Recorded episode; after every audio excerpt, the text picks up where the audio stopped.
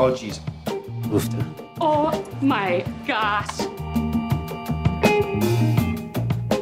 You're listening to Aw, Geez, a Fargo recap podcast from Minnesota Public Radio. We're here to provide an authentic Minnesota take on a show that's named after a city in North Dakota. Every week, we go over what happened and who's dead now. We'll ask experts to weigh in on the show and talk about the murders, the mob, the music, and more. I'm Tracy Mumford. I write about books for NPR, and I love cable TV. I'm Jay Gabler. I write about music for The Current and Your Classical, and I'm an editor at a pop culture blog called The Tangential. This week, we interviewed Minnesota native Rachel Keller, who plays Simone, Dodd Gerhardt's daughter and Floyd's granddaughter. But before we get to that interview, we want to discuss this week's episode, which featured some interesting decision-making on the part of Simone, some big developments in her character. A little bit. But first, we've got to go back, way back to 1950, which is when Last Night started, in this flashback to the Fargo, North Dakota movie theater, where we see Otto. Last time, of course, we saw Otto. He was like in a vegetative state from his stroke. But in here, he's healthy. He's at the top of his game. And he wants to retake the throne from the guy who presumably put a bunch of bullets in his dad's body. Yep. And he brings poor little Dodd along with him and tells him to be like the heads of Easter Island. What? Not a sound. And he has this discussion with the new power in town about how he just wants a seat at the table. Of course, that's not actually what's about to happen. What's about to happen is that the rival is about to be literally stabbed in the back by young Dodd, who's got to be 9 years old here, tops. I mean, he's mini. Younger than the age at which most parents would encourage their children to start fatally stabbing men. Playing at the movie theater is what I think is another fake Ronald Reagan movie, Moonbase Freedom. Although, of course, we don't see Reagan, so... No, that'll be a big reveal later in the season, presumably. Who knows? Yeah, who knows what that's about. Moving on, we're back in 1979 with Dodd and Charlie. Charlie, if you remember, is Bear's son. Bear does not want his son mixed up in the family business. But too bad, Dodd's going to pay it forward and induct Charlie into the family business. Actually, it turns out Charlie has kind of been making some progress along these lines on his own. He's got a bum hand, but that doesn't stop him from being able to reload a gun very quickly and fire off some shots. And caring Uncle Dodd takes Charlie to the donut shop for a little mayhem, pulls out the cattle prod, which to me was kind of a reference to No Country for Old Men. Ouch. And takes down the Kansas City heavies waiting at the donut shop.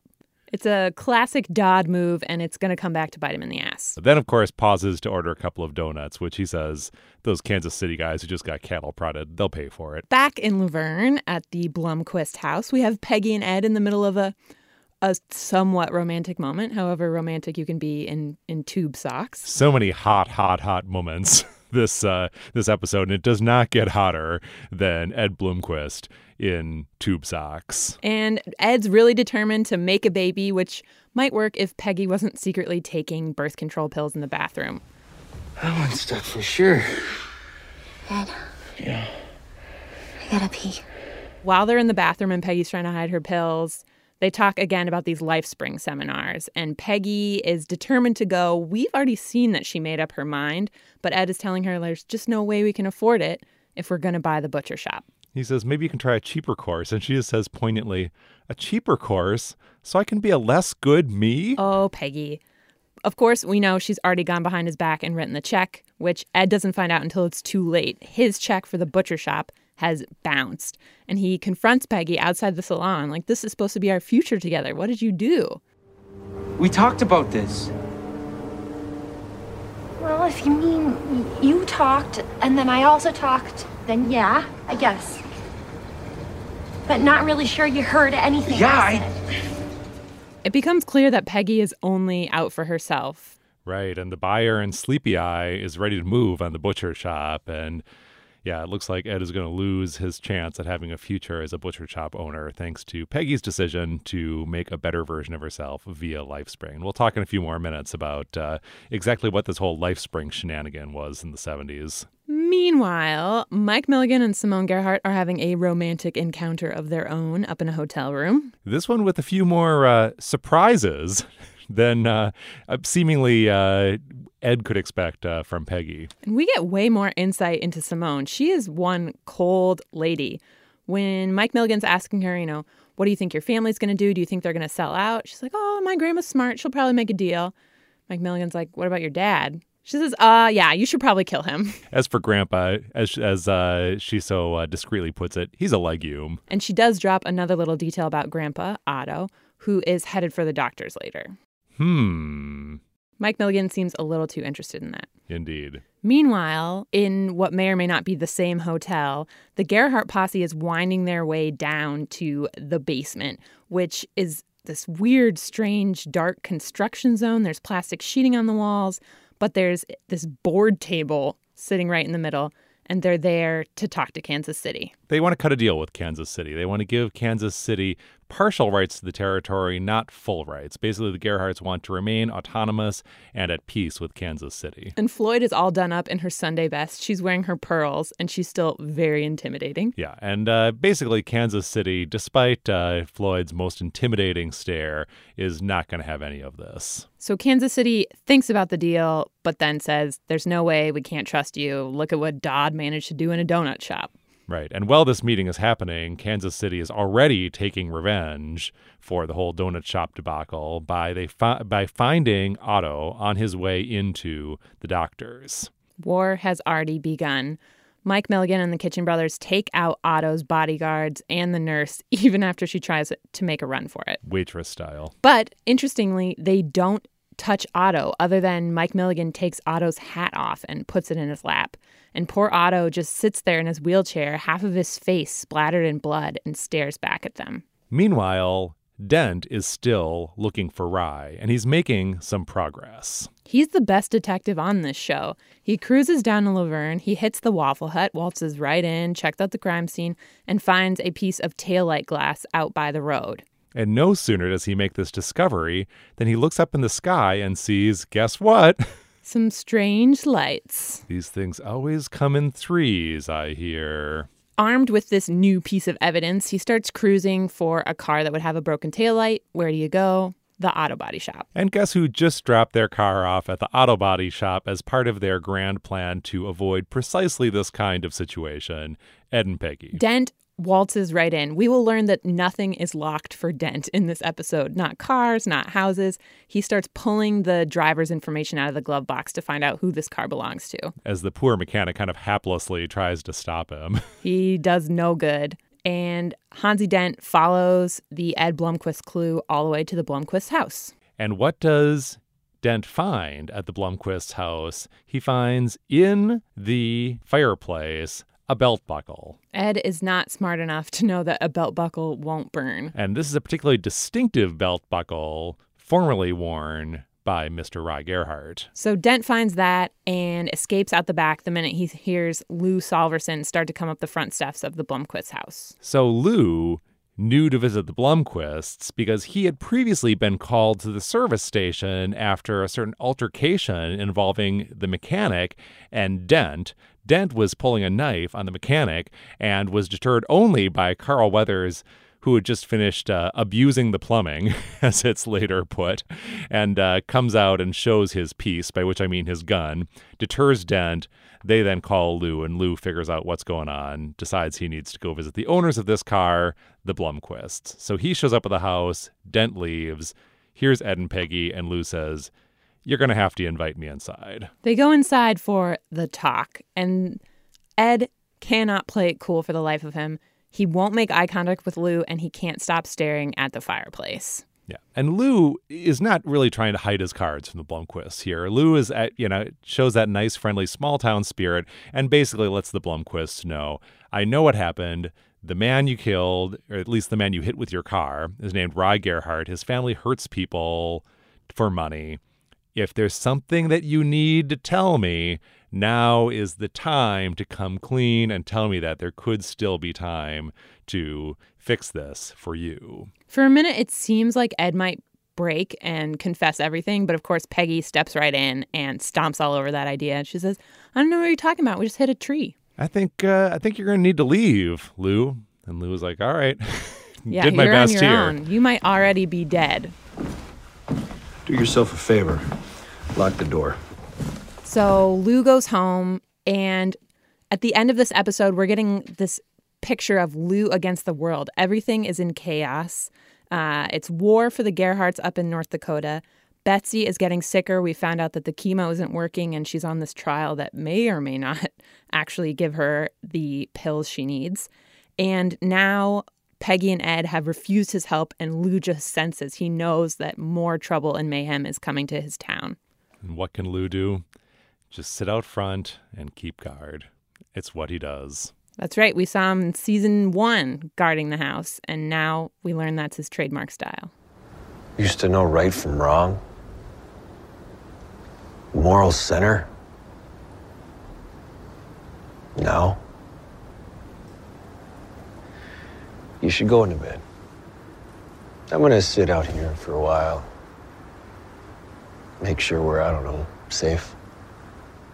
So let's dig a little bit deeper into some of the things that happened this week and some of the things that are happening this season. So let's start with Lifespring. We've established that Peggy really thinks it's important for her as a human being to take this Lifespring seminar, to the point that she's willing to throw what is apparently quite a substantial amount of money into it. $500. Enough to make a down payment on buying a whole butcher shop if you're in Luverne, Minnesota in 1979.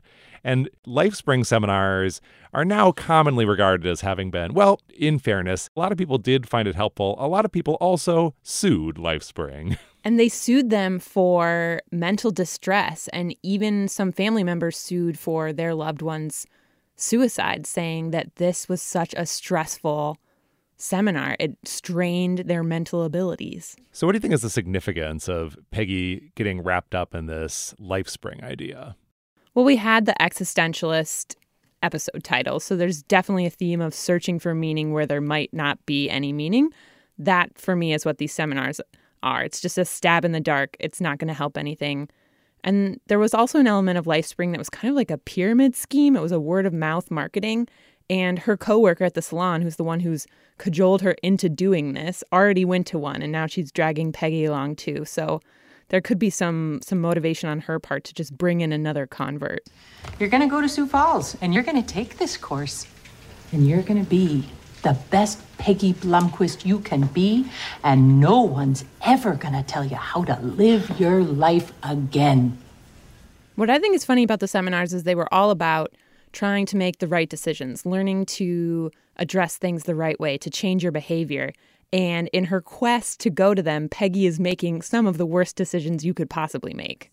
The scandals around Lifespring in the 80s were almost a forebear of the scandals that have happened more recently regarding Scientology, where some people participated and felt like, sure, that helped me, but some of the people who became more deeply involved really felt like they came out of it abused, hurt, ripped off. And yeah, it became notorious. There was one case in California. This 24-year-old woman said that it had left her so paranoid and depressed, she attempted suicide and ended up spending 3 years in a mental institution.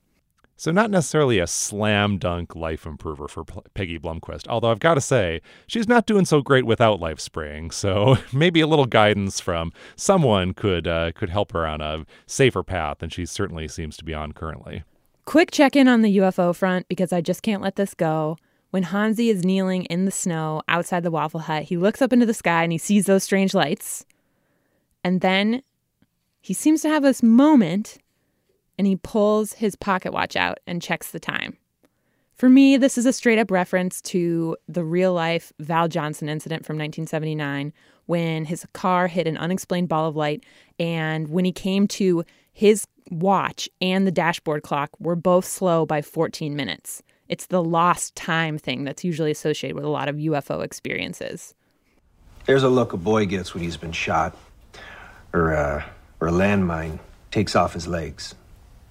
And he's laying there in the mud trying to get up because he doesn't feel it yet.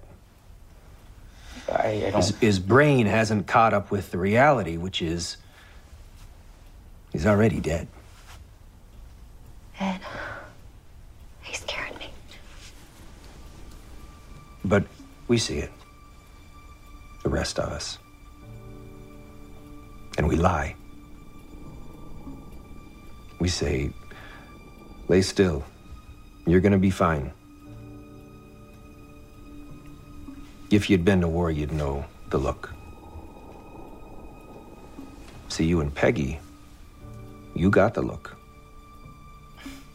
You still think it's Tuesday. You have no idea what's coming. So you noted, Tracy, how many references to war there were in this episode, even more so than in previous episodes of this season. How many references there are to the war between the Gerhardts and the Kansas City mob, to the real-life war that many of these characters have fought in. I mean, you're right that references to war really permeate this season. And to me, that develops the theme that comes right out of the movie Fargo, which is the senselessness of violence. The way these characters talk about war, none of them feel like their war has been awesome or their experiences in it have been particularly validating or empowering. Yeah, for me, war was definitely the theme of this episode. We've got Hanzee Dent giving this very brutal speech at the auto body shop about his experience in Vietnam, crawling through the tunnels, cutting ears off, the violence of it. We have Floyd Gerhardt telling us that her oldest son was killed in Korea. We also have Lou at the end giving this great speech to Peggy and Ed about the look in someone's eyes when they're dying, but they don't know it yet. And so violence really is just begetting more violence in this sort of bleak circle. You see, while the references to the existentialists, it seems like there is to be no escaping this cycle of violence. And as in the movie and as in the first season of Fargo, you have these brutal acts of seemingly senseless violence counterposed to little acts of decency. Characters who want to do the right thing, who think that it should be simple to lead a good life. You just do your work, you have your relationship, and you try to keep things going. But again and again, they find themselves running into these horrific acts of violence. What was interesting for me is how much war was in this episode. There was also an equal amount of love, both romantic and not, returned and not. We have two sex scenes. We've got Lou and Betsy, of course. That's one of the great love stories. We also have this love between Floyd and Otto, even though he's in a state where he can't move or speak. There was a lot of affection, even at the end when Dodd puts his head on his mother's shoulder and just wants to be comforted. In the face of all this war and this violence that we're talking about, there was a lot of love in this episode. Yeah, which really sort of gets to the anti-heroic aspect of the Gerhardts that I mentioned last episode, that we see them as being really, in a lot of ways, horrible people, all the more so in this episode when we see, young Dodd being encouraged to stab man in the back. But we also see how they stick together, they care about each other, they try to protect their children in most cases, if not all. And they have the kind of family ties that Midwesterners are supposed to be justifiably proud of. They just happen to be a family that has a business of organized crime and hurting people for money. But there's one thing that Joe Bulo, who is the Kansas City mobster in charge at the moment, points out, that family is a liability. In his business, if one of his men does something wrong, he cuts off his arm, he uses violence. And he asks Floyd, when one of your kids screws up, what are you willing to sacrifice? And when Floyd finally gives in and gives Dodd the affection he's looking for at the end, I got the sense that Dodd is going to be Floyd's downfall. It's war. Almost every male character we've met has been to war. This is a world where everyone has a war story. Some are worse than others. When we see Sonny, the auto body attendant, kind of go toe-to-toe with Hanzee Dent, who just shuts him down with his stories about war. But there's one character who hasn't been to war. He's also the only character who we've seen in his underwear, and that is Ed Blumquist. As Lou asks him when they're sitting down in that tent scene in their living room, did you go to war? And Ed explains he didn't. Because what was his medical problem? He was missing a kidney, which makes him, in this case, actually less of a man. Yeah, and so there is a certain pathetic aspect to Ed's character, that he hasn't had this formative experience that the characters have. He doesn't seem to be as tough as them. He doesn't seem to have quite the stomach for violence.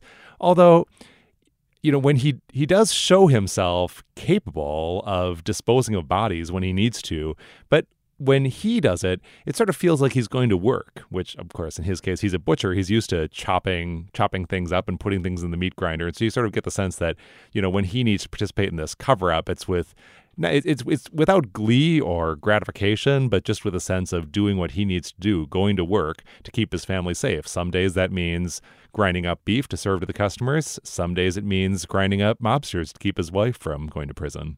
I think it also means doing what your wife tells you. I kind of doubt that was his idea. I think Peggy thought, how convenient, you work at a butcher shop. This is how we'll get rid of it. She's clearly pulling Ed's strings. So what's our body count now? I think We were at 6 before. Right. Then we had the movie theater, which I sort of lost track. I think there might have been 5 guys that got it. Let's just call it a mini massacre. All right. 5 in the movie theater in 1950, and then 3 more of the Gerhardts, bodyguards and nurse, in the parking lot of the hospital.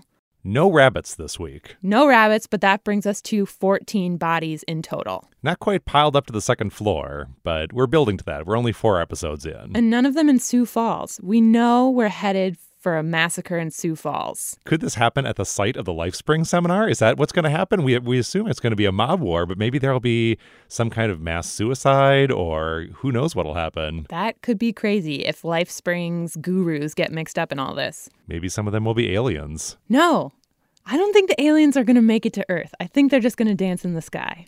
Oh, one thing. We talked about War of the Worlds in episode 2 and how that's something from the 30s. What's it doing in the 70s? They remixed it in 1978, and that's the version they were playing with Richard Burton doing the narration. It was very groovy. Shout out to Bud in Arizona for pointing that out to us.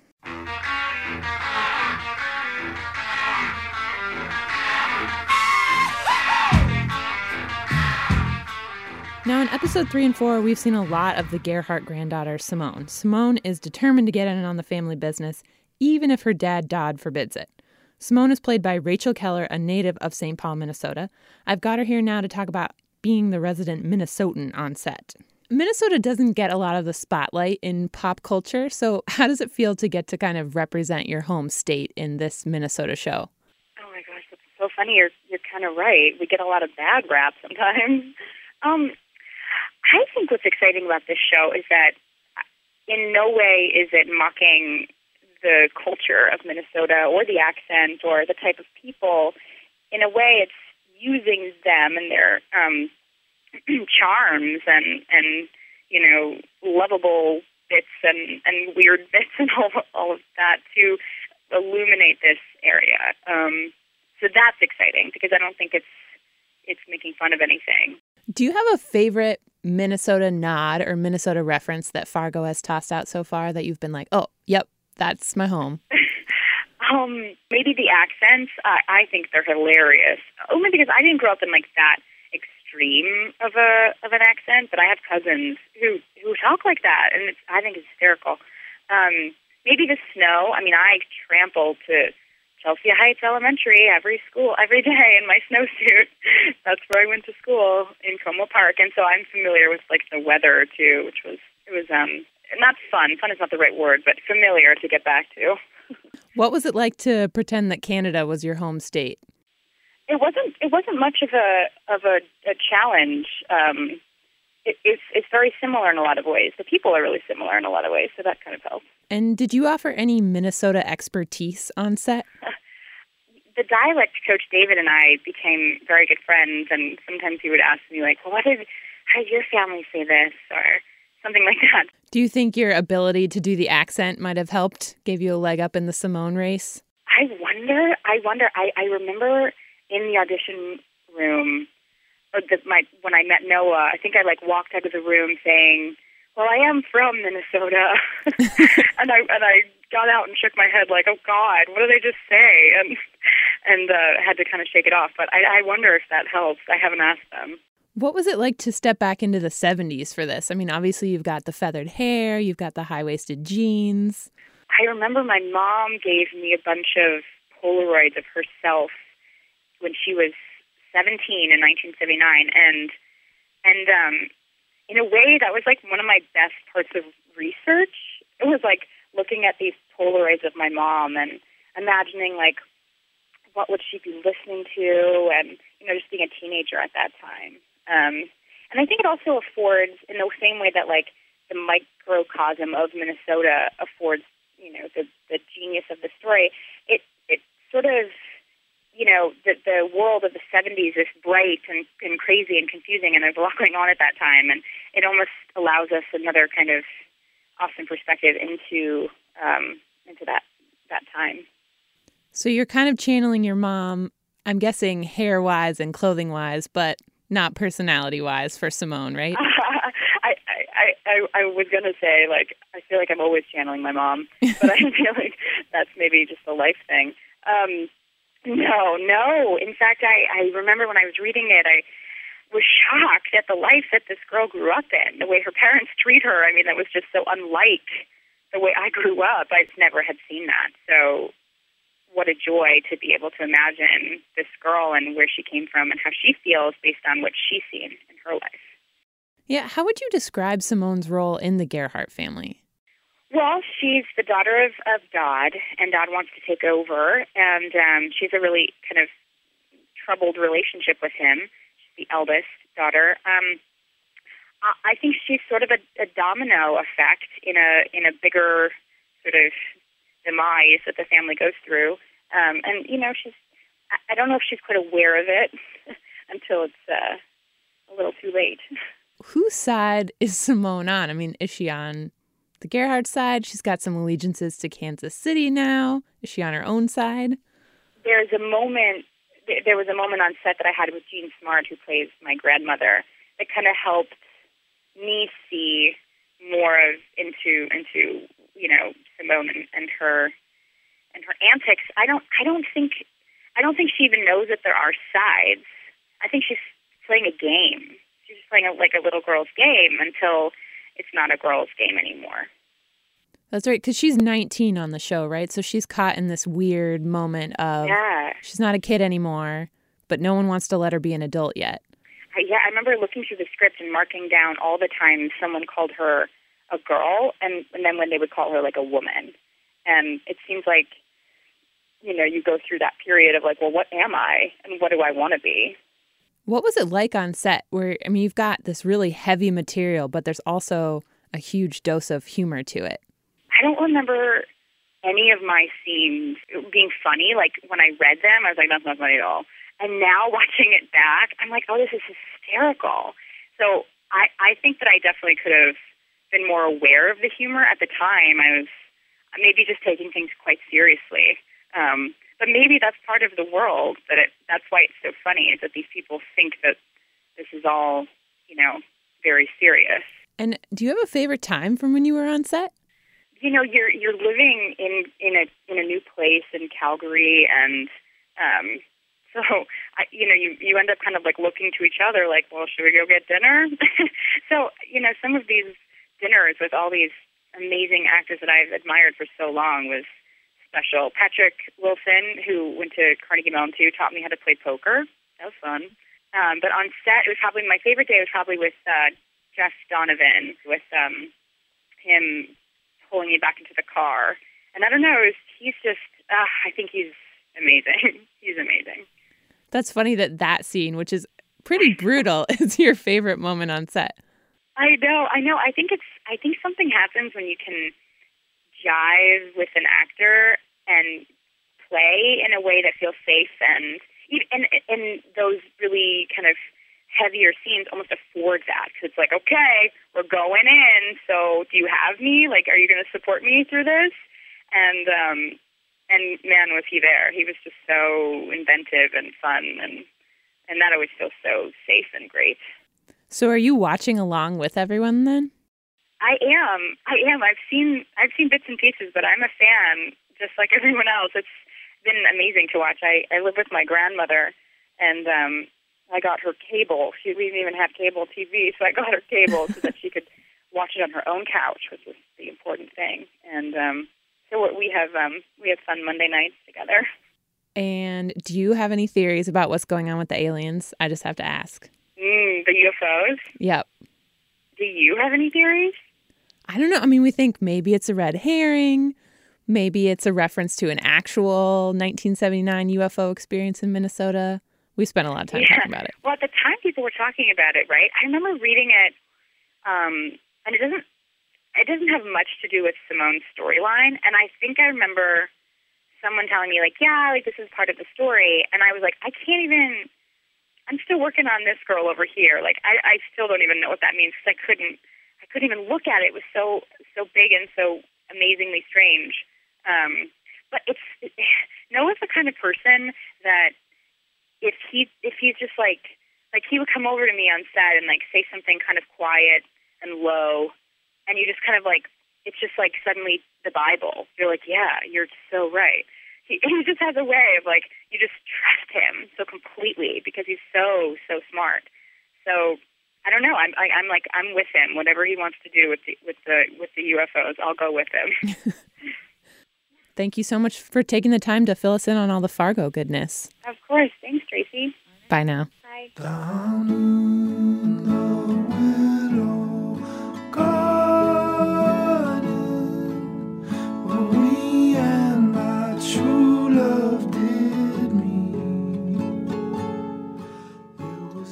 Okay, big question for me this episode. Is Otto going to have some kind of recovery? From all the shots we get him with these really serious looks, I'm thinking he's in there. We haven't seen the last of him. Oh, he'll probably make some gnomic utterance and then die. Right? Some last words. I mean, in this episode, we saw him at the peak of his power in the movie theater, and then we saw him at his lowest point possible when he's just paralyzed in the parking lot while everyone around him is being killed. But the look on his face tells me we haven't heard the last from Otto. That would be that you're right. That would seem to be setting up a seemingly surprise twist where someone's in a desperate situation about to get taken out, and then the assailant is shot in the back, and who could it be? Has Otto picked up a handgun? Well, yes, he has. A miraculous recovery. I don't know. I think it could happen. I feel like when the next episode starts, I'm going to have a knot in my stomach already wondering what is going to happen to Ed and Peggy, because clearly Dent has their number. They have declined help from law enforcement. At least Ed is probably pretty defenseless. And if you remember, there's something funky going on with the meat grinder. So that could also turn out to be a problem as well. That would be a good problem to have, a broken meat grinder at this point for Ed. We'll have to see. Aw, Geez is produced by Tracy Mumford, Jay Gabler, and Molly Bloom. Many thanks to John Gordon and Steve Nelson. We're live tweeting the episodes on Twitter at Aw, Geez Podcast. That's AWJEEZ Podcast. And if you find us on Twitter, you can find a link to a giveaway you can enter for a chance to win your very own Fargo survival kit. Also, tweet at us if you know what was up with the movie at the beginning of this episode or what movie Little Molly was watching last episode. We're curious what kind of mix of fact and fiction Noah Hawley is playing with here. Our theme music is by the Val Dons, courtesy of Secret Stash Records. Okay then. Okay then. Bye now.